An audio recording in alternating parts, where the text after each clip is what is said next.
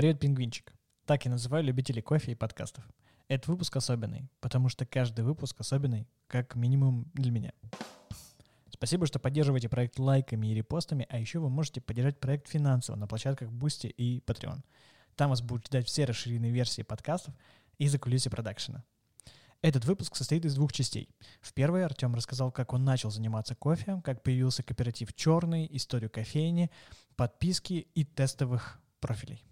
Во второй вас ждет рассказ про прямую работу с фермерами и почему то, что мы понимаем под прямой торговлей, не всегда прямая торговля. Слушайте подкасты и не болейте.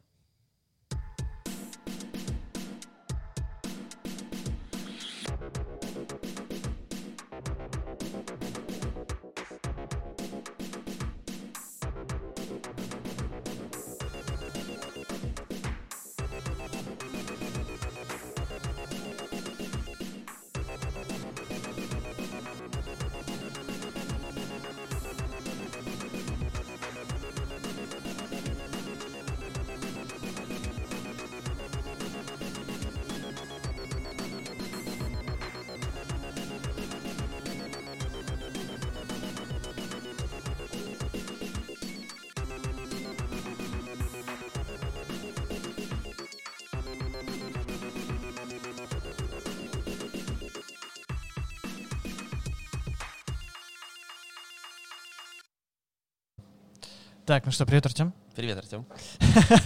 Я на самом деле э, репетир... ну, репетировал себя в голове про то, как э, я буду сидеть и такой говорить э, «Привет, Артем», а ты такой «Привет, Артем», чтобы слушатели вообще не понимали. И было бы э, забавно, если бы у нас еще были похожими голоса по тембру и по качеству, и люди бы в какой-то момент просто перестали бы понимать, кто что рассказывает и кто что задает. То есть нам пришлось бы... говорить, это говорит Артем один, это говорит да, Артем да, два. Да, то есть по номерам или какие-то клички давать, ну, то есть псевдонимы и так далее.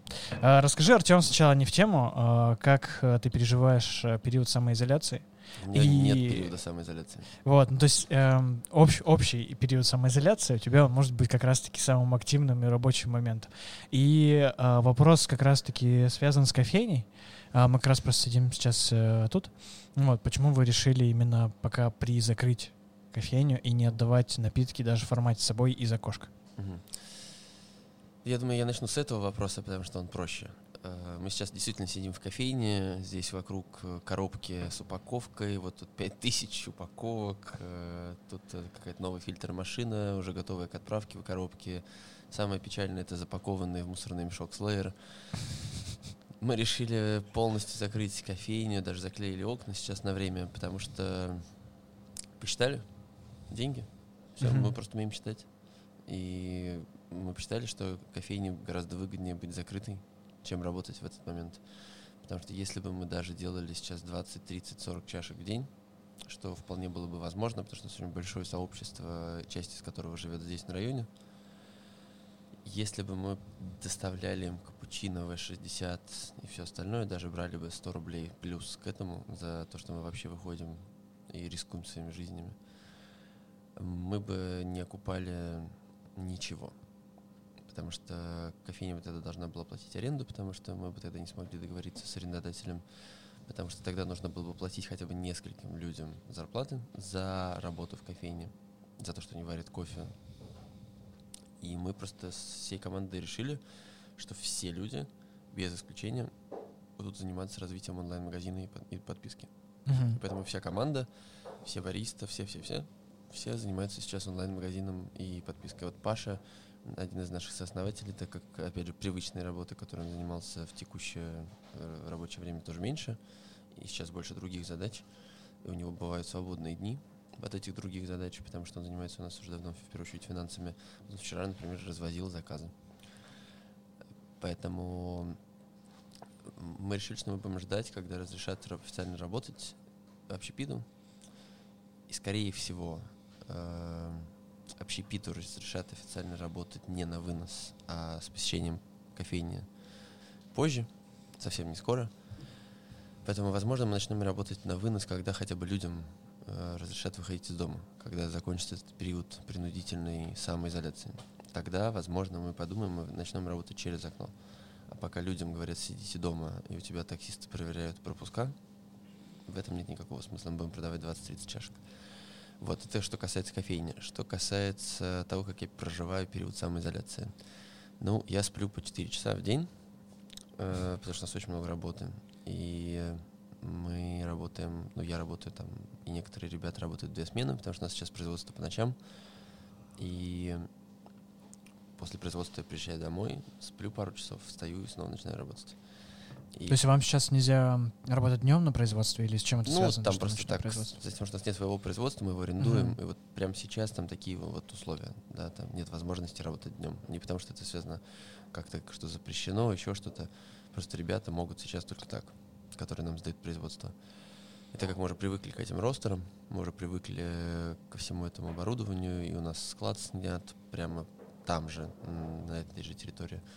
Нам это удобно, и мы понимаем, что нам проще помучиться месяц или два, чем э, переезжать куда-то и подстраиваться под другое производство. Вот. Э, я бешено активно каждый день даю какие-то комментарии. Кроме того, я занимаюсь развитием нашего онлайн-магазина и подписки. И мы с Ниной, с еще несколькими коллегами придумываем всякие разные спецпроекты для того, чтобы на наш сайт заходило больше людей, для того, чтобы у нас было больше подписчиков, и для того, чтобы про нас больше говорили. И параллельно с этим я общаюсь еще с несколькими ритейлерами на предмет того, чтобы там тоже появились какие-то полки с кофе от московских обжарщиков. Угу. Поэтому работа у меня, в общем-то, стала только больше. Но об этом мы еще поговорим. Да. А получается, что пока кофейня закрыта, вы смогли договориться с арендодателем а, по поводу скидки, да, какой-то, либо заморозки в плане аренды? Пока мы договорились о заморозке аренды. Угу. Ну, по крайней мере, это на месяц, потому что ну, действует указ до тридцатого апреля. Если его продлят на май, может быть, нам продлят условия по аренде на май. Но мы не знаем. Это будет уже обсуждаться в зависимости от того, как наверняка на следующей неделе выступит э, президент нашей страны. Со спешлом, да? Да, с каким-нибудь очередным спешл-посланием. И после этого уже будет понятно. Угу. На апрель у нас действует полная заморозка. Как ты думаешь, какой план дальнейший будет у России? Я думаю, что самоизоляцию продлят либо до середины мая, либо до конца мая. Общепиту, соответственно, не разрешат работать. А дальше какой план? Уже Роспотребнадзор нам вчера рассказал, какой план. Даже когда общепиту разрешат работать, нам разрешат работать только на вынос в качестве окна. Угу. Потому что вначале откроются только места меньше пятидесяти квадратных метров, а у нас здесь сто. Поэтому я думаю, что кофейни разрешат открыться, вообще открыть зал для посещения не раньше середины лета. Угу. То есть ближе к осени только будет возвращаться все какие- на какие-то Не будет круги. Возвращаться на свои круги, нет. Ближе к осени мы просто сможем работать, возможно, с посудой, с керамическими чашками, угу. с тарелками. Но на свои круги не будет возвращаться, потому что мы совершенно точно будем почти до конца года должны работать с меньшим количеством посадок. То есть мы должны будем увести часть столов на склад, должны будем сделать везде разметку, чтобы люди социально соблюдали дистанцию, находясь внутри кофейни. Вот, нам многие вещи предстоит перепридумать, но мы исходим из того, что до конца года, даже когда кофейня откроется, выручка будет на уровне пятьдесят процентов от предыдущих продаж. Uh-huh. А как думаешь, вот э, сейчас, например, уже есть определенные социальные моменты, от которых э, люди начинают отвыкать, то есть, например, здороваться за руку, обниматься и так далее. И э, сейчас вот э, я замечаю, что происходит определенная перестройка uh-huh. э, в этом плане, и некоторым, ну, то есть нет, а, не, нет скриптов других, то есть ты хочешь поздороваться, ты хочешь обняться человека, которого давно не видел, например, но вроде это как бы и нельзя, и опасно, и так далее. И вот как думаешь, это сохранится в будущем? То есть будет у нас какая-то перестройка вот этой системы социального общения, которая строилась многими годами, получается? Ну, я думаю, что нет.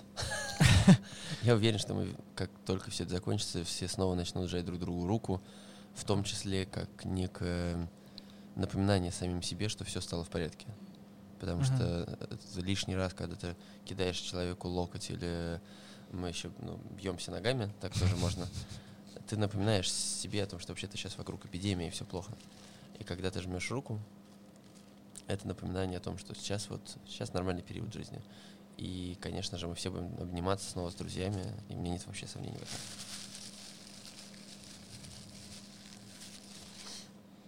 Да, вот, и такие подобные какие-то социальные штуки, они, конечно, вернутся. Есть люди, которым нравится, когда они не здороваются, и они просто наконец-то сейчас, возможно, привыкнут к тому, чтобы легко с этим жить. Но они так и не будут со всеми здороваться дальше. Нет проблем. Такие были всегда, просто они стеснялись. Стеснялись mm-hmm. сказать, я вот за руку не здороваюсь.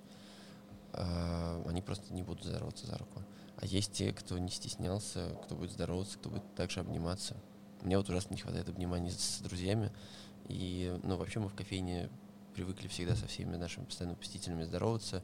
С очень многими мы там обнимаемся, потому что мы так или иначе уже дружим там годами. Мы знаем там их детей, семьи, собак, и они приходят и хвастаются перед нами какими-то вещами, когда они случаются в их жизни. Поэтому для, ну, многие из этих людей стали нашими друзьями. Кто-то по-настоящему друзьями, кто-то приятелями. Поэтому, конечно же, мы ждем, когда можно будет со всеми снова начать обниматься, жать друг другу руку, веселиться. Вот. Мы этого ужасно ждем. А как думаешь, вот есть, например, мнение о том, что после, ну, когда уже разрешат всем ходить, первое развитие событий — это то, что будут люди опасаться куда-то ходить, опасаться контактировать с людьми и также будут дистанцироваться определенным образом, хоть поодиночке там и во всей защите, которую можно сделать. Выходить, может там брать с собой или сидеть там и так далее. А вторая ветка развития — это то, что произойдет как взрыв от пробки шампанского. Что mm-hmm. люди, которые даже, которые суперинтроверты и которые привыкли быть одни и сидеть дома, а им настолько это надоест, что мы сидим там уже месяц, так то и полтора, полтора. Вот, им настолько надоест, что они как раз-таки а, захотят общения с людьми живыми, вот, даже если они не испытывали этого ощущения в период нормальной там жизни. Я уже не говорю про экстравертов, которые сейчас, мне кажется, уже такие там зумятся во всю. Я бы мог сказать, может. Что я не знаю, что будет, может быть и так, а может быть и так, но я думаю совершенно по-другому. Я думаю, что люди будут ходить с опаской, потому что я вижу страх. Не знаю кому, там, СМИ, СМИ вместе с государством, СМИ вместе со всеми нами, удалось вселить в огромное количество людей страх. И этот страх будет очень долго уходить. Поэтому я исхожу из того, что люди будут ходить с опаской, из того, что люди будут соблюдать социальную дистанцию еще долго. Люди будут э, в целом по-другому себя вести, на, ну, как бы в контакте с другими людьми. И какая-то часть, конечно же, сразу полезет обниматься, целоваться. Бешено пойдет ходить на вечеринки каждый день и в бары. В пустые бары. Такие, конечно же, будут. Но все равно в большинстве случаев я вижу, что эта эпидемия, она... Ну, она прям... Ну, я, я вижу среди своих знакомых, что они боятся. Они боятся заразиться. И поэтому я думаю, что когда официально закончится режим самоизоляции, этот страх останется еще надолго, и люди будут постепенно привыкать к тому, что мы можем как-то вообще жить по-прежнему. Uh-huh. А как думаешь, когда возможна э, точка, когда ты просыпаешься утром, смотришь там э, Facebook, новости, Instagram и понимаешь, что ну вот вроде как мы вернулись к тому ритму жизни, э, в котором были до этой всей ситуации? Ну, я думаю, мы можем относительно вернуться к какому-то ритму жизни, похожему на тот, который был до этой ситуации осенью. Uh-huh. Он просто не будет таким же, потому что к осени закроется половина мест, которые... мы любим, которые создавали этот ритм. Окей. Okay. Uh, давай тогда uh, немножко перенесемся в прошлое. Давай. И поговорим о том, как ты пришел в кофе и чем ты занимался до этого, и как тебя затянуло в эту, так сказать, пучину событий. Oh. Сейчас я включу... Это мы перенеслись. Как я пришел к кофе? Ну, я люблю кофе. Я не помню, когда я попробовал первый раз в жизни кофе. Мне было восемь или девять. Начиная с какого момента я пью его периодически, я тоже не помню, но я помню, что регулярно я пью его уже с одиннадцати. Как вот. Родители к этому относились? Родители мне его и наливали, в общем-то, за завтрак. Uh-huh. И То есть не было, не было никаких стереотипов, предрассудков о том, что кофе для детей вреден, что он не полезен? Нет, что нет, таких предрассудков не было. Ну и, наверное, лет с одиннадцати же я сам начал его варить. Да, то есть mm-hmm. я просто помню, что там в одиннадцать я уже начал регулярно его пить вместе с родителями, и в одиннадцать же я начал варить себе сам турку. Ну, потом через какое-то время появилась там... Я начал пробовать гейзерную, но гейзерную я начал осваивать гораздо позже, она всегда меня немножко пугала, ее вкус мне не нравился не так сильно. И... А какой кофе в то время вы предпочитали? То есть ты уже понимал, что вот я беру там зерновой или молотый кофе? Это, это всегда был марки. Кофе в зернах, который смалывали перед тем, как заваривать. Угу. Марку я вообще не помню, то есть это был просто какой-то кофе, который покупали родители. Ну, может быть, марка была известна, я вообще не обращал на это внимания. Я жил в Москве, поэтому в тот момент, когда здесь начали развиваться кофейни, у меня была возможность в них ходить. То есть я помню себя еще ребенком в кофебине, в, в, в, там, в одном из первых. Это был второй кофебин, который когда-то, когда-либо открывался, которого сейчас больше не существует. Я помню, как я начал вместе со своими одноклассниками ходить в кофехаус. Поэтому э, кофейная культура в виде именно самих кофеин была вот у меня ну, там, с самого детства. Но связал я свою жизнь с кофе не из-за этого совсем, потому что э, я поступил в эм гэ у на философский факультет. Я первые свои деньги заработал, работая на втором курсе аналитиком э, фондовых индексов и просто делал сводки аналитические, очень простые по шаблону, ничего такого умного. А как так получилось, что ты стал аналитиком, будучи на философском? Ну, я же была работа, все, начал искать работу, нашел работу. Просто. Uh-huh. Потом я уже в курсе на четвертом начал зарабатывать переводами с русского на английский, с английского на русский, и начал писать какие-то либо тексты для теории практик, для OpenSpace, для журналов. Тогда еще существовал такой журнал The Prime Russian Magazine. Вот, и так я начал зарабатывать деньги. Потом в какой-то момент э, мне предложили работу редактором. И тогда я уже понял, что... Ну, это уже было, когда я уже поступил в аспирантуру. У меня уже было какое-то количество десятков написанных текстов и интервью. И мне надо было понимать вообще, что я собираюсь вообще делать с этой всей историей. Собираюсь ли я развиваться в этом. Плюс одновременно с этим поступало предложение из университета преподавать или работать. И я, и Паша, мы решили, что нет, мы будем делать что-то свое. Ну, у нас уже был какой-то опыт просто работы обычной, да, мы зарабатывали деньги. Но мы понимали, что нет, мы будем делать что-то свое. И мы решили, что вот мы берем время на то, чтобы понять, что это будет. Мы очень много в то время обсуждали вообще себя и свое отношение к миру. И так мы пришли изначально именно к идее, что это будет кооператив, потому что мы не хотели, чтобы это были обычные вертикальные отношения между людьми в коллективе, когда есть начальник, подчиненный, uh-huh. когда есть э, ответственность, которая тянется только наверх. И люди, которые получают задачи меньшего уровня, несут меньше ответственности и, как правило, не участвуют в принятии решений о развитии компании. В общем, нам всего этого, мягко говоря, не хотелось. И мы э, придумали вначале просто в разговорах. Вот было бы классно, если была такая форма, когда люди объединились, у них равные права, равные условия, равная ответственность. Но мы что-то придумали, начали развивать, а потом в какой-то момент э, сообразили, что мы придумали заново зачем-то велосипед, потому что вот такая форма уже есть, она называется кооператив. И мы же начали целенаправленно изучать кооперативы, как они устроены, как у них устроено принятие решений, как это устроено юридически, как это устроено в своих лучших формах, каких-то кооперативах в Америке, Европе или Японии, где очень развито кооперативное движение. И так мы решили, что вот мы будем делать такой рабочий кооператив, полностью горизонтальный, где в первое время у нас не было разделения труда. То есть все делали все по очереди. Просто там два дня ты занимаешься тем, что варишь кофе, потом два дня ты заполняешь таблички, потом два дня ты занимаешься маркетингом. Но в это время два дня кто-то другой выполняет эти задачи. То есть просто разбили все на смены, которые все выполняли по сменам, ну, по очереди. И вначале это был кооператив, а потом мы просто уже думали, окей, хорошо, чем мы будем заниматься. И мы хотели заниматься чем-то связанным с продуктами, потому что мы хотели, чтобы это было связано с повседневной жизнью каждого человека. Поэтому нам ближе всего был продуктовый магазин. И мы начали считать и поняли, что это какие-то баснословные космические инвестиции. Мы все это придумали в две тысячи двенадцатом году. И тогда курс был один доллар, тридцать три рубля. Вот на тот момент нужно было инвестиции для продуктового магазина двенадцать-пятнадцать миллионов рублей. Это так, на один магазин? Да. Тогда это имело смысл вообще делать. Потому что мы хотели еще, чтобы там было много продуктов Fairtrade, было много продуктов, которые мы бы возили сами, потому что ну, нам было важно покупать, продавать какие-то этические продукты, рассказывать про вообще то, что есть такие этические маркировки. И ну, у нас не было никаких шансов найти двенадцать или пятнадцать миллионов рублей.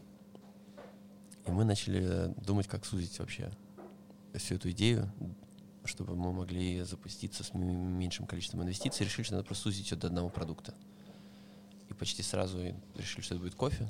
И потом уже начали изучать целенаправленно рынок кофе. И увидели, что ну, вообще-то на рынке кофе в России еще просто полно места, что здесь нет целого сегмента, который называется сегмент независимых кофеин, который развит во всем мире. Ну, во всем мире, mm-hmm. ладно, если мы говорим. Развит в Англии, развит в Европе, развит в США. И так мы для себя решили, что... Ты окей, говоришь о спешлти кофейнях? Нет. Нет. На тот а... момент мы говорили independent coffee shops. Mm-hmm. Если ты берешь и читаешь аналитику рынка, то у тебя в две тысячи двенадцатом году аналитика рынка делилась не на спешлти и не спешлти. А у тебя были chain coffee shops и independent coffee shops. И мы увидели, что вообще тут нет целого сегмента independent coffee shops. И решили, что ну, он точно здесь появится, потому что в Москве очень многие вещи появляются спустя год-два, после того, как они становятся уже абсолютной нормой там в Англии. И все. Мы такие, окей, класс, будем делать independent coffee shop. И мы решили, что мы будем покупать кофе, маркированный Fairtrade, уже обжаренный в Европе, и вот это все. И потом, ну, как бы мы просто обожали кофе, поэтому для нас это было чем-то таким понятным. И мы уже, ну, примерно год изучали все про Fairtrade и многие другие системы э, в рамках вот ну, нашей работы над магазином, ну и вообще, потому что нам это было интересно. И мы такие, окей, класс, будем продавать такой кофе. А потом э, мы начали искать э, других людей, которые бы были бы готовы присоединиться к этой безумной идее, делать кооперативную кофейню. И к нам присоединилась Варвара Гурова.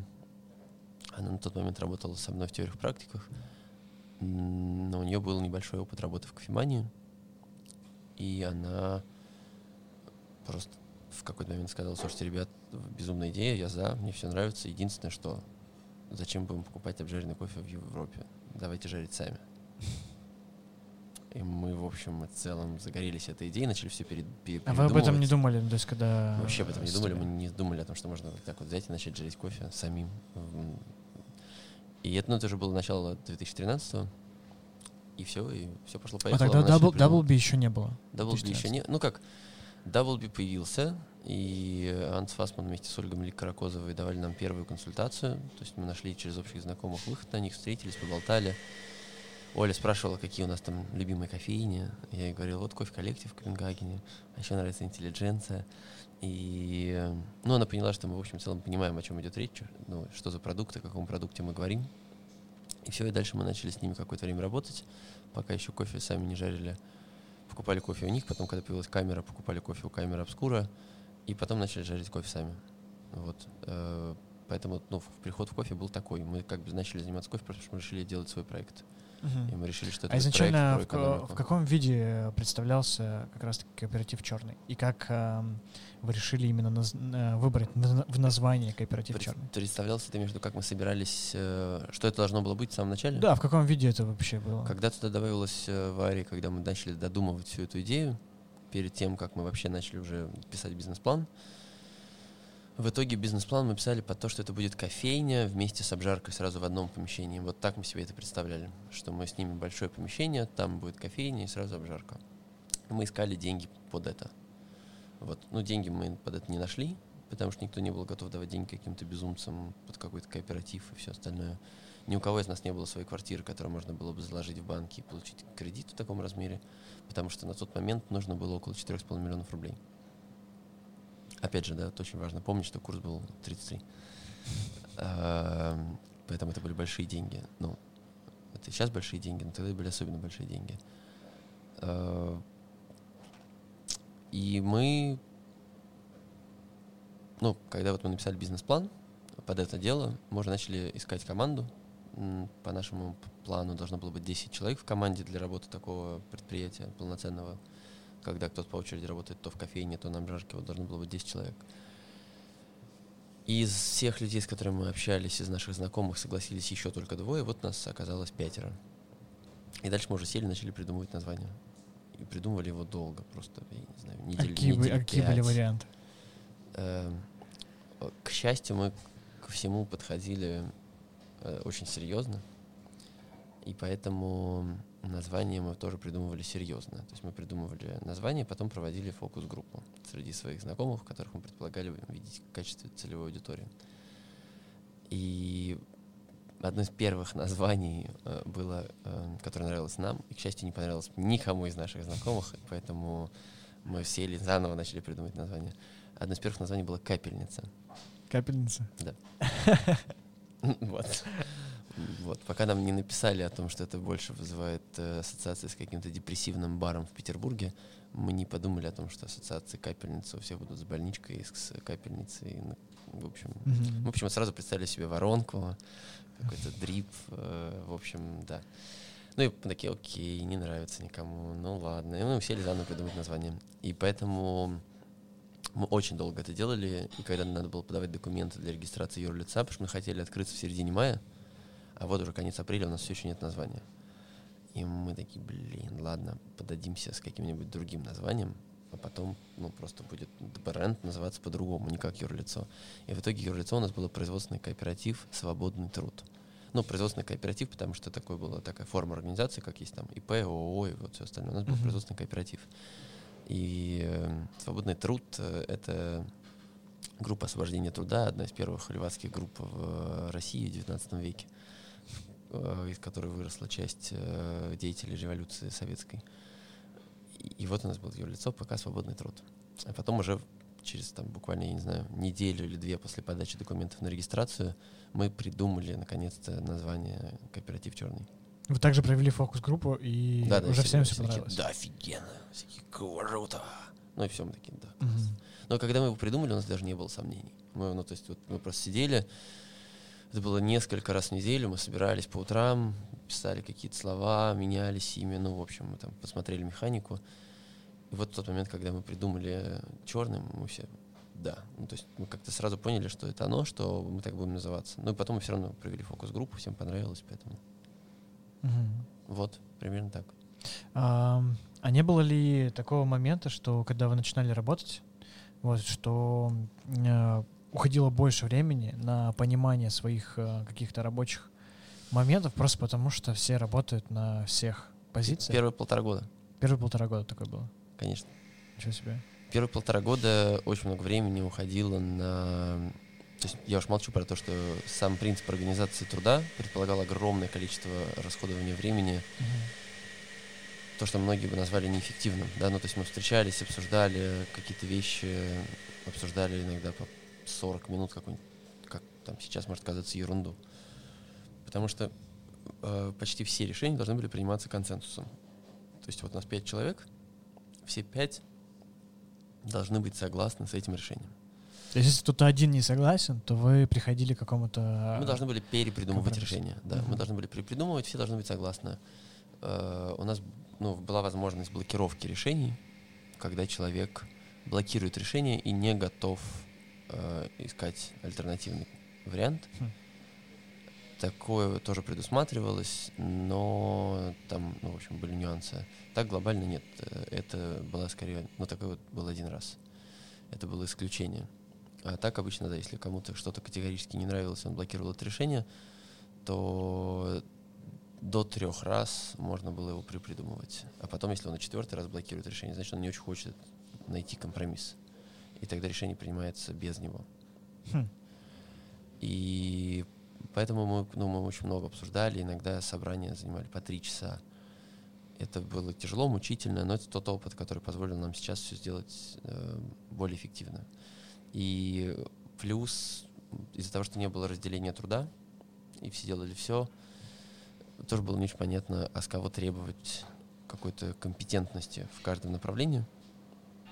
И в какой-то момент у нас возникла все равно специализация, но для того, чтобы не возникло отношений власти, потому что главная идея в неразделении труда в том, что при возникновении специализации у человека возникает дополнительное знание, которое возникает только у него, что является основанием для э, создания в коллективе отношений власти. Угу. Что этот человек знает больше других. И получается, и у него больше ответственности. У него больше ответственности, больше, возможно, он больше, как будто бы больше нужности проекту. Угу. Угу. И так возникают отношения власти. И поэтому, когда у нас возникла специализация, у нас также возникло правило, что человек, у которого возникают все знания, новые какие-то уже специализированные, погруженные, он, э, во-первых, записывает полностью все, что он новое узнает, в общий доступ. То есть у нас есть библиотека знаний. И, во-вторых, на тот момент это было так, э, раз в неделю у нас есть встречи, в которых мы не обсуждаем какие-то вещи, а каждый просто рассказывает, что он нового узнал, и делится со всем коллективом, чтобы эти знания хотя бы частично были все равно общими, а не только его. Сейчас мы там здесь конкретно уже вот, ну, спустя ну, там, почти семь лет прошло, э, эту систему переделываем с точки зрения знаний немного иначе. У нас нету почти э, никаких позиций, где есть только один человек. Mm-hmm. То есть у нас э, долгое время, из-за того, что нас было мало, у нас не было такой возможности, когда у нас было там, в начале два человека, я и Паша, когда случился кризис, первые мы были вдвоем. У нас не было таких вариантов просто. Мы ну, были вынуждены специализироваться. Потом у нас было пятеро, но все еще было очень много работы, потом шестеро. Потом, когда мы открыли здесь, два года назад, у нас было всего восемь человек. А сейчас у нас восемнадцать, и у нас есть такая возможность, и поэтому у нас э, любые важные какие-либо функции все равно дублируются тем, что э, мы формируем команду так, чтобы каждый внутри этой команды, внутри этой рабочей группы потенциально мог в какой-то момент выполнять полностью эту задачу. Ну, это проще объяснить, например, зеленого кофе. Вот там долгое время зеленый кофе выбирал, ну вообще кофе выбирал я один. Угу. Там, когда уже вот мы остались с Пашей вдвоем, эта функция была моей. Я выбирал кофе, я же жил кофе. И так было очень долго. А в прошлом году мы решили, что у нас появится группа кофе, которая в целом будет отвечать за продукт в всем нашем проекте. И она состоит из четырех человек. И э, каждый вторник мы калибруемся, мы капим кофе, ставим оценки для того, чтобы все одинаково оценивали кофе, чтобы там был разброс оценок там, ноль целых двадцать пять сотых балла, условно говоря. Для того, чтобы мы выбирали примерно один и тот же кофе. И вот со Стефаном, который э, с нами работает уже очень давно, мы на самом деле откалиброваны были еще до этой группы, и она просто подтвердила, что вот мы откалиброваны, что он уже может делать эту работу сам. Э, и сейчас, когда мы ездили в Эфиопию, это тоже подтвердилось. Вот мы второй раз вместе ездили в Эфиопию, и стало понятно, что это действительно мы настолько откалиброваны, что он выбирает тот же самый кофе, что и я. Мы, может, поставим ему чуть разную оценку в некоторых э, шкалах, но, тем не менее, мы хотя бы выберем один и тот же кофе. Uh-huh. С, а, расскажи про Стефана. Э, Стефан э, начал ходить к нам, когда мы еще только открылись. У нас был кофейный угол в Циолковском. Он тогда еще, по-моему, ходил в школу вообще. И он э, учился в Институте стран Азии и Африки на амхариста, то есть на человека, который специализируется на изучении амхарского языка и на Эфиопии. Ого, какая специализация узкая. М- потом... Э, начиная, может быть, со своего второго или третьего курса, он начал с нами работать. Когда он закончил ИСА, ему предложили уехать в Южную Африку в магистратуру. Он отказался ради работы в кооперативе. И сейчас он работает в кооперативе. Сейчас я учу его жарить кофе. Он mm-hmm. какое-то время уже состоит в группе кофе, тоже выбирает кофе, ездит вместе со мной в другие страны. И... он в том числе до всего этого кризиса отвечал у нас за развитие оптового направления и за всю коммуникацию с оптовыми клиентами. Угу. У меня вот такой вопрос. Когда вот у вас было пятеро, когда у вас было двое, а, ну, скорее это когда у вас уже было пятеро, когда вам а, нужен был еще один человек, вы понимали, что вы можете, и вам он нужен. Вот. А, как происходило введение этого человека в команду из того, что все занимаются... Да, здесь все всем, то же самое. То тут э, как нового человека принима, принималась, какая вводная часть у него была? Это на самом деле у нас все очень просто устроена схема. Если мы понимаем, что э, наша экономика позволяет нам взять в команду нового человека, вот так было там, когда нас было пятеро, например, значит, у нас есть какие-то... Э, ну, окей, вот все, экономика позволяет, класс, ищем. но значит, что у нас есть какие-то задачи, которые мы можем ему делегировать. У каждого mm-hmm. из нас, или у кого-то одного из нас, у кого задач больше всех. Все, возникает пять человек, ему отдаются эти задачи. Все очень просто. Он вводится вот так. То есть там не возникает никакого специалитета, опять же, ну, в том плане, что у него просто введение меньше, чем у других, и опыта именно в команде. И когда речь шла формате. про то, когда нас было пять, у нас не было вариантов. Да, нам mm-hmm. нужно было, мы очень быстро росли, мы каждый год росли в два раза, мы продолжаем расти каждый год в два раза. У нас нет особо мыслей, и, и, потому что вот, мы там должны подождать. Нет, если мы говорим про то, что мы должны подождать сейчас, то означает, что человек, которому делегируем задачи, он уже с нами работает. Значит, что новый человек, который приходит, если у него нет опыта, он просто работает с какими-то самыми базовыми задачами. Mm-hmm. Ну, поэтому это проще рассказать на примере того, как это сейчас устроено. А когда нас было пятеро, ну, мы просто брали в команду кого-то и почти сразу нагружали его всей работой, которой нам нужно было его нагрузить. И просто какое-то время там еще пытались э, ну, помогать, смотрели, как он делает эти задачи. Потому что, ну, мы, естественно, не, не бросали его в этот океан и говорили: давай, болтыхайся. Uh, нет, мы, естественно, помогали и смотрели, как что происходит, и где-то корректировали. Uh, сейчас это происходит по-другому. Сейчас у нас есть рабочие группы. У нас есть рабочая группа кофе, у нас есть рабочая группа кухня. Ну, была рабочая группа кухня. Рабочая группа маркетинг, рабочая группа опт. Ну, в общем, в целом, в каждом направлении есть какие-то рабочие группы, плюс есть общая группа маркетинг. Есть общая административная группа, которая занимается документами, есть и финансами, она, ну, как бы финансовая часть туда же относится. И в этой каждой рабочей группе есть несколько человек. Если количество задач в рабочей группе э, растет, и те люди, которые сейчас в ней состоят, не справляются с этим количеством задач, то они спрашивают у кого-то из коллектива, не хочет ли кто-то, соответственно, стать еще одним участником этой рабочей присоединиться группы. Присоединиться к другой команде, так сказать. И тогда дальше ему делегируется часть задач и смотрится, как он их выполняет. И у него три месяца испытательный срок в этой новой рабочей группе с новой зарплатой и с новыми обязанностями. Если он с ним справляется, все классно, значит, он дальше начинает их делать. И просто дается еще чуть-чуть больше задач. Если не справляется, ну, значит, он не справляется, продолжает выполнять просто те базовые какие-то вещи, которые он выполнял до этого. Mm-hmm. Вот. А, смотри, примерно... Потому что здесь очень важный момент, да, что рабочая группа, если человек в рабочей группе, это просто означает, что кроме того, что он варит кофе, или кроме того, что он жарит кофе, у него еще есть дополнительные обязанности угу. из этой рабочей группы. То есть у нас нет рабочих групп, в которых состоит человек, который не работает за стойкой или не работает в обжарочном цеху. Человек работает либо там, либо там. И просто плюс к этому еще в какой-либо из рабочих групп. А, то есть люди все равно остаются универсалами? Но они не универсалы. Если человек э, стоит э, за эспрессо-машиной, он не сможет прожарить кофе. Угу.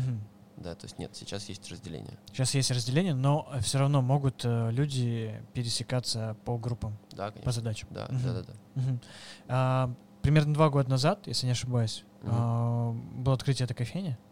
Вот, и перед тем, как открывать, а, вы собирали средства угу. за счет... А, пайщиков. Да. Угу. Расскажи про эту систему подробнее и почему вы к ней пришли, как это вообще реализовалось?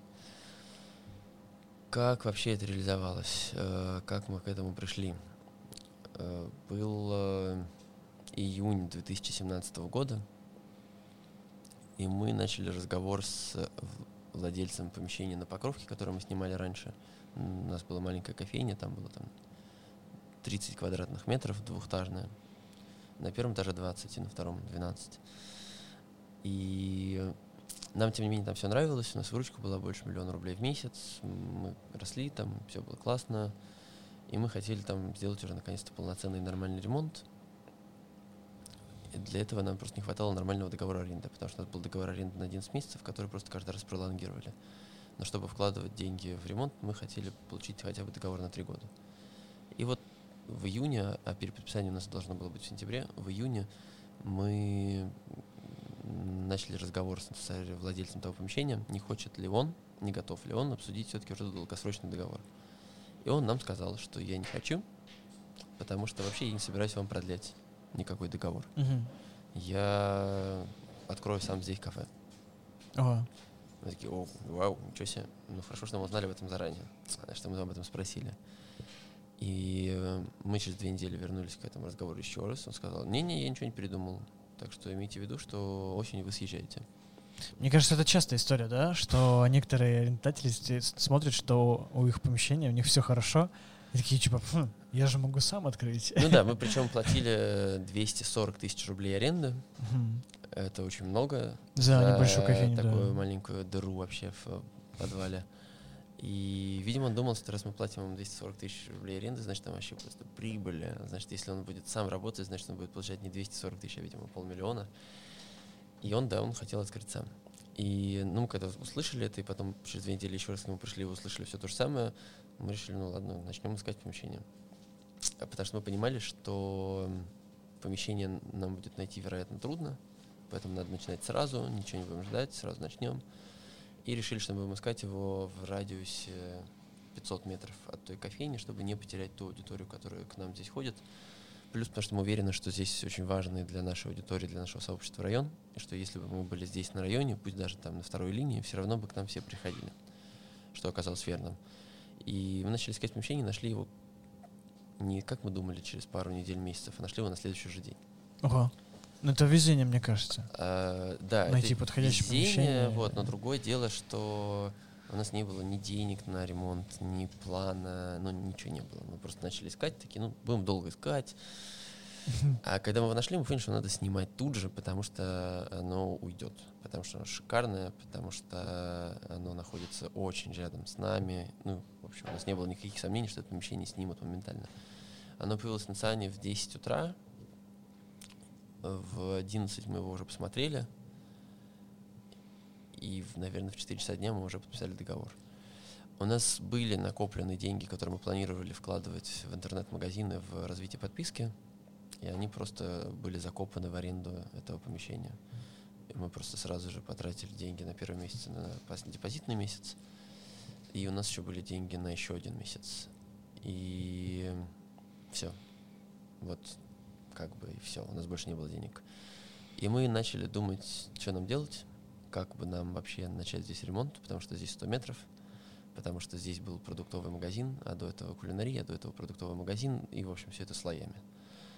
И мы предполагали, что здесь наверняка прогнившая коммуникация, прогнившие трубы, все это оказалось правдой в процессе ремонта.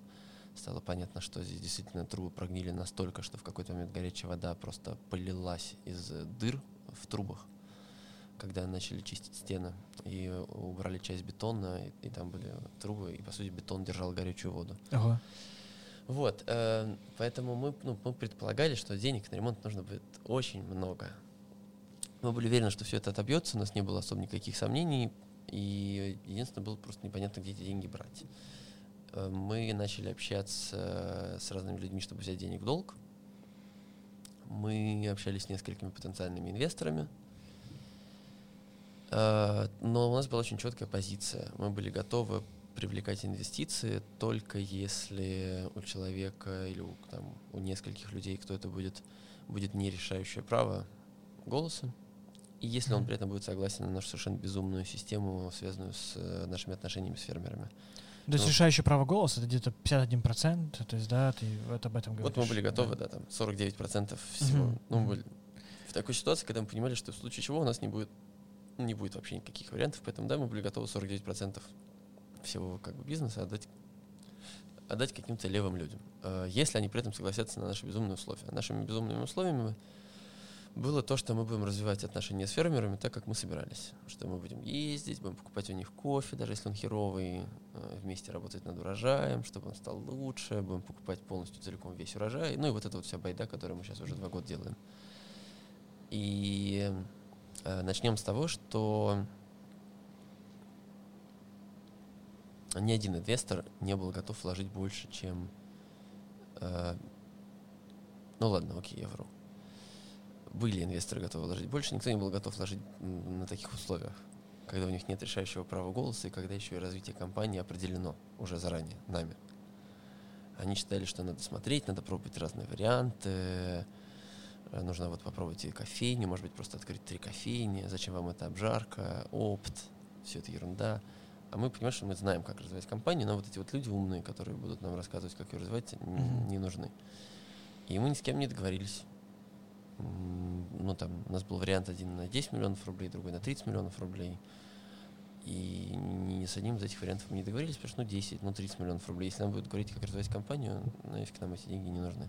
То есть это было принципиальное решение, чтобы никто не влезал в дела компании? Да, mm-hmm. это было абсолютно mm-hmm. принципиальное решение, и поэтому мы поняли, что вариант с инвестором не прокатывает, а уже был типа сентябрь. То есть вот мы mm-hmm. уже там сняли помещение, за два месяца заплатили за аренду, здесь все еще ничего не происходило. Ну, на самом деле, я вру, э, что-то происходило, но просто не с ремонтом. Мы уже на тот момент, как только мы сняли, сразу же привлекли наших знакомых, друзей из э, архитектурного бюро «Новое». Э, они начали здесь, ну, все делать, мы начали делать проект, мы начали с ним все придумывать, то есть шла работа по проекту. И не начались еще строительные работы, ну, и у нас денег не было на них. И проект еще не был закончен. И вот, в общем, начало сентября, денег нет, э, решили не работать ни с одним инвестором. На тот момент мы еще вели переговоры с несколькими банками. И где-то в конце сентября становится понятно, что мы не найдем деньги ни у инвесторов, ни в банках. И дальше мы решили, что окей, мы провернем безумную идею, которая давно у нас есть. У нас давно была эта безумная идея с поэми. И мы просто... сделаем кооператив частично потребительским кооперативом. То есть мы привлечем наших же потребителей, и источником капитала выступят не инвесторы и не банк, а выступят наши потребители. А мы за это будем делиться деньгами с ними. Потому что мы ну, как бы обсудили, что у нас вообще в чем обычно проблема в компаниях. В компаниях люди не готовы делиться деньгами, ответственностью, прибылью, принятием решений и т.д. Мы решили, что мы готовы делиться прибылью с э, теми людьми, которые вложат эти деньги, если это наши же посетители. И если это люди, которые вместе с нами работают. А если это какие-то люди, которые просто пришли из ниоткуда, дали денег и считают, что они могут э, участвовать в принятии решений, еще и получать за это деньги, нет, мы не готовы. И если это наши же посетители, которые ходят к нам каждый день, да, окей, почему нет? Будем делиться с ними. Будем к ним прислушиваться, к каким-то их пожеланиям, связанным с кафе. И все. И мы решили. Начали готовить компанию. В начале декабря запустили компанию. И с начала декабря до конца января собрали семь с половиной миллионов рублей. Uh-huh. А сколько было э, пайщиков, так сказать? восемьдесят девять человек. восемьдесят девять человек. У всех были разные какие-то вложения? Да. У нас был самый минимальный пай десять тысяч рублей. Это просто чисто символически. Человек получал пять процентов скидку. Ну и там, если переводить деньги, которые он бы получал в качестве прибыли, это там, условно, восемьсот рублей. Uh-huh. Вот, восемьсот рублей в год. Поэтому, ну, это как бы таких, такие паи люди покупали в первую очередь просто, чтобы нас поддержать. Ну, люди пользуются, тем не менее, там, этой пятипроцентной скидкой. Вот, э, средний размер пая был э, там, пятьдесят тысяч рублей. Но были и большие паи. Вот у нас там есть... Самый большой пай — миллион триста. Uh-huh. А что человек, который столько денег вкладывает, он... Скидку. Тоже, тоже скидку получает? Просто да? двадцать процентов. двадцать процентов. Ну и плюс он э, получает не восемьсот рублей в год, а там, ну, сколько там, сто с чем-то тысяч. Uh-huh. Uh-huh. Вот. А эти люди, они могут как-то влиять? Э, Нет, они не могут же. никак влиять. И предлагать какие-то тоже предлагать решения? Тоже могут. могут все, но, по сути, предлагать uh-huh. может любой наш посетитель. То есть, когда вы что-то обсуждаете, какие-то моменты, вы не привлекаете тех людей, которые Нет. вложили в эту компанию? Как бы мы заранее написали весь план развития на следующие много лет. И сказали, вот план. Угу. В деле или нет? Все. И мы планируем дальше это развивать. У нас есть мысли о том, как развивать. Сейчас просто, мягко говоря, мы находимся в жопе, потому что мы должны были выплачивать в этом там сейчас в апреле-мае деньги за предыдущий год. А, но мы не сможем этого сделать, потому mm-hmm. что у нас оборот не пять миллионов рублей в месяц, а, а вот в апреле будет, наверное, два с половиной.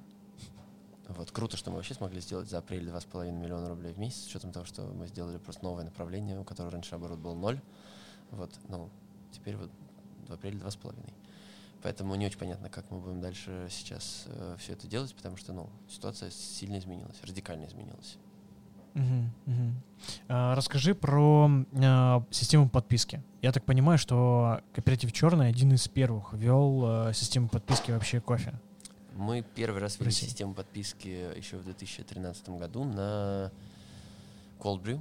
Мы производили Cold Brew, мы делали его в бутылках, и мне кажется, что в первый же год или во второй мы сделали на него подписку. Mm-hmm.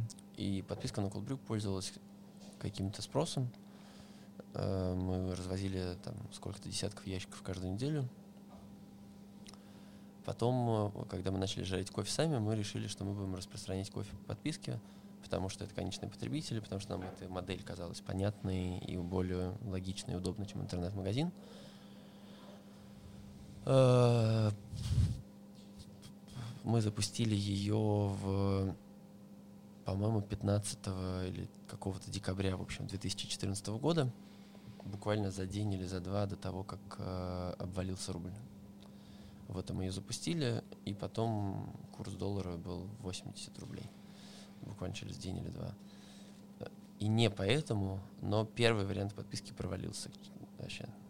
Мы продали пятьдесят пять подписок, и э, прирост был там пять подписчиков в месяц, ну, короче, полная херня. Поэтому мы ее через три месяца закрыли. Mm. Это совпало с тем, что мы остались вдвоем, потому что у нас ничего не получалось, мы никак не могли начать зарабатывать деньги. Вот ничего у нас не получалось. И кризис этот еще долбанный. И, короче, было всем тяжело. И все такие, слушайте, мы устали, больше этим заниматься не можем. Поэтому мы решили уйти. И, типа, подумайте, что вы, что вы, как. И мы с Пашей такие начали думать, решили, что нам это интересно, мы хотим продолжать этим заниматься. И спросили у ребят, можно ли мы будем продолжать развивать кооператив «Черный». Э-э- вот как бы вот эти вот долги мы делим с вами вместе, самые-самые первые изначальные, а вот эти вот долги, которые мы с вами брали за последние там полгода, мы забираем себе. Ну и мы как бы там забрали большую часть долгов и продолжили развивать кооператив «Черный». И подписку закрыли, потому что, ну, у нас осталось двое, надо было делать максимально все эффективно. Мы открыли здесь вот кофейную, как бы маленькую такую кофейню вместе с пивным баром, вместе с сосной липой вот на Покровке. И так как нас было двое, мы не могли делать и кофейню, и подписку, это было уже невозможно. И мы решили ее закрыть. Потом второй раз мы ее запустили, когда нас уже было трое. Mm-hmm. Это был две тысячи пятнадцатый год, ну то есть на самом деле спустя год, но мы уже запустили ее в абсолютно другом виде. Мы решили сделать ее дешевой, ну, по нашим меркам. И мы решили сделать ее без доставки. Просто решили посмотреть, нужно ли вообще это кому-то. Сама модель, когда ты получаешь кофе, который ты не выбирал, и ты за него заранее платишь. И мы сделали очень понятное предложение, что вот у вас есть двенадцать месяцев, вы получите в эти двенадцать месяцев двенадцать разных сортов кофе. Каждый месяц будет новый сорт из новой страны. Но вы должны заплатить за год вперед. И мы продали двести подписок. Это было ровно то, сколько в среднем в мешке кофе пачек по двести пятьдесят граммов. И люди приходили в кофейню, забирали свой кофе. И так мы поняли, что вообще глобально эта модель нужна, и она работает. И вопрос только в том, как конкретно ее продвигать, как ее упаковывать, сколько она стоит и все остальное. И сейчас э, в общей сложности у нас уже там около шестьсот подписчиков. Э, в килограммах это сложнее гораздо сказать, потому что в одной подписке там килограммовые пачки, соответственно, это там двести шестьдесят или двести семьдесят уже таких, то есть килограммовых подписок. В другой подписке там по двести пятьдесят граммов, три пачки, то есть семьсот пятьдесят грамм. Там где-то триста килограмм получается. Ну, то есть это пятьсот шестьдесят с чем, пятьсот шестьдесят килограмм мы вот распространяем сейчас по подписке. Mm-hmm. Ну вот. Клево. Мне кажется, сейчас даже, ну, вы остаетесь одними из немногих, кто именно работает, ну, с подпиской mm-hmm. кофе, и кто столько кофе распространяет. Да, сказать, подписка вообще офигенный формат, и мы уверены, что у него большое будущее. Mm-hmm. Это снимает, получается, выбор с человека, то есть он как бы просто доверяет, да. Если он лоялен, он доверяет вам, как обжарщику, как специалистам. А вы уже делаете выбор за него, но при да, этом да, вы конечно. Работаете в его интересах, то есть нет такого, что вы хотите подставить там человека. Да, естественно, то есть у нас есть очень понятное предложение, человек знает, да, вот здесь кофе, в первую очередь, который мы выбираем для ви шестьдесят и для AeroPress, и, ну там у нас пока две подписки всего, и в одной кофе, который мы варим в эспрессо, но мы жарим его так, чтобы, ну, его можно было сварить в эспрессо или в турке, или в гейзерке, но мы не рекомендуем варить его, например, в ви шестьдесят. Это очень четко и понятно написано. И в этой подписке всегда один и тот же кофе. Поэтому, если ты его заказал, попробовал, тебе не нравится, ну все, отказался, больше не заказываешь. А во второй подписке там три пачки разного кофе, которые мы выбираем, исходя из того, что мы такой кофе варим у себя здесь, в кофейне, э, mm-hmm. на зоне брю, то есть в ви шестьдесят и в аэропрессе. Если человек был у нас в кофейне, ему нравится наш кофе на зоне брю, ну, тут для него это достаточно понятный выбор. Он покупает, с одной стороны, да, кота в мешке, но с другой стороны, если он вообще покупал наш кофе для фильтра, он знает наш вкус и знает, что мы конкретно продаем. Поэтому вроде бы работает. Угу. А, смотри, был еще такой момент, он сейчас, скорее всего, остается, который навел на небольшую такую шумиху среди сообществ, так угу. сказать. Это тестовые обжарки, тестовые батчи. Вот, расскажи вообще про эту систему. Обожаю. Да, как это вообще работает? Ну, мы бедные, в отличие от всех тех людей, которые подняли эту шумиху. И поэтому мы никогда не стремились так вот с барской руки списывать кофе. Потому что мы считаем, что кофе — это продукт, который вообще-то куча народу вложила своего труда. И если даже что-то пошло не так, то мы его не списываем. Поэтому у нас изначально всегда была такая система, что если кофе не удался, мы продаем его с пятидесятипроцентной скидкой.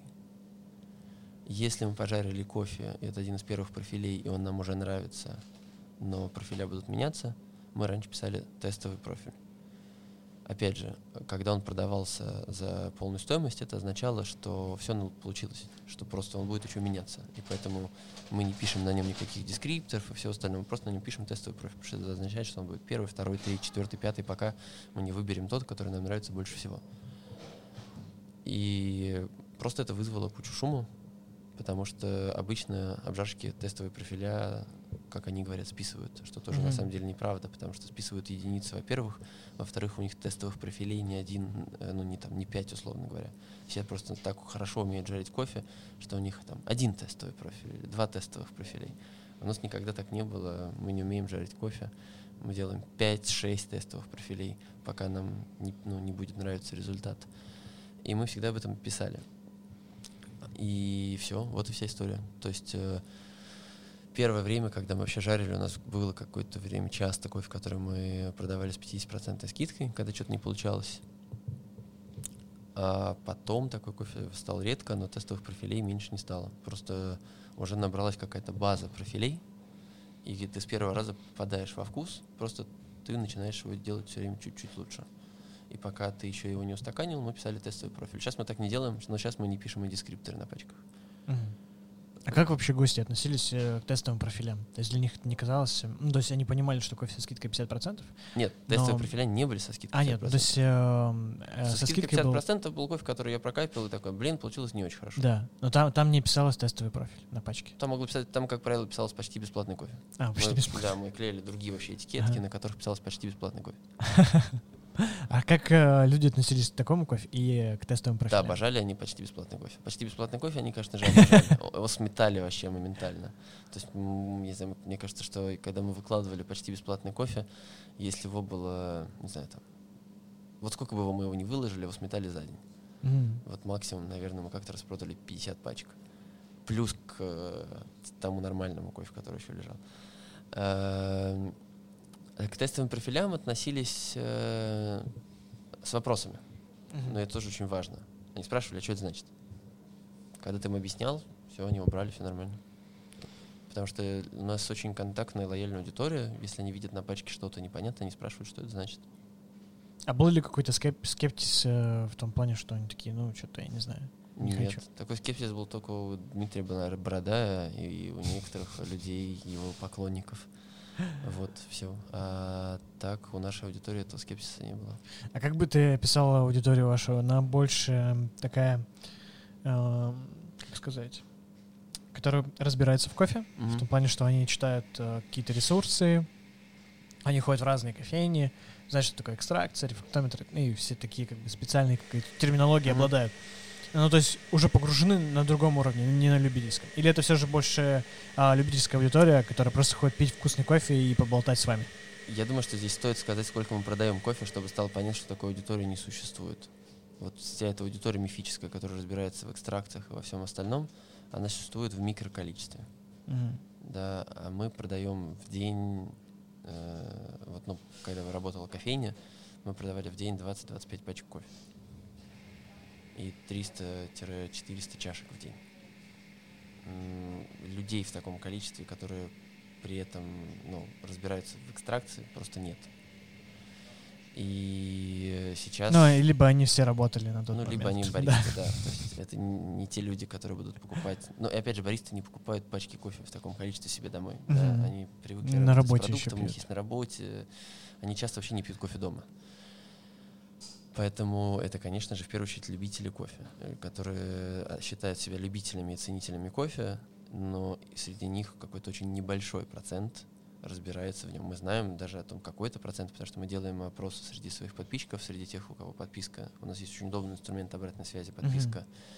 Uh-huh. И среди некоторых из них есть даже рефрактометр дома, и они заваривают дома кофе с рефрактометром, и потом сравнивают свои результаты по рецепту с нашими результатами по рецепту. Но таких пять процентов. Да, все остальные — это люди, которые просто считают, что они любят кофе. И очень большая часть людей — это просто люди, которые любят нас, но которые пьют кофе. Это очень важно, что есть люди, которые покупают наш кофе, а не потому, что они большие ценители кофе, а потому что они любят наш проект. Но так как они, как и очень большое количество людей в нашей стране, пьют кофе, они просто покупают его у нас, а не в супермаркете. Mm-hmm. Или не у какого-то другого обжарщика. Кайф. Вот вы и послушали первую часть с Артемом. Напоминаю, что есть расширенный выпуск, где Артем рассказывает про прямую работу с фермерами и как кооператив «Черный» старается им помогать.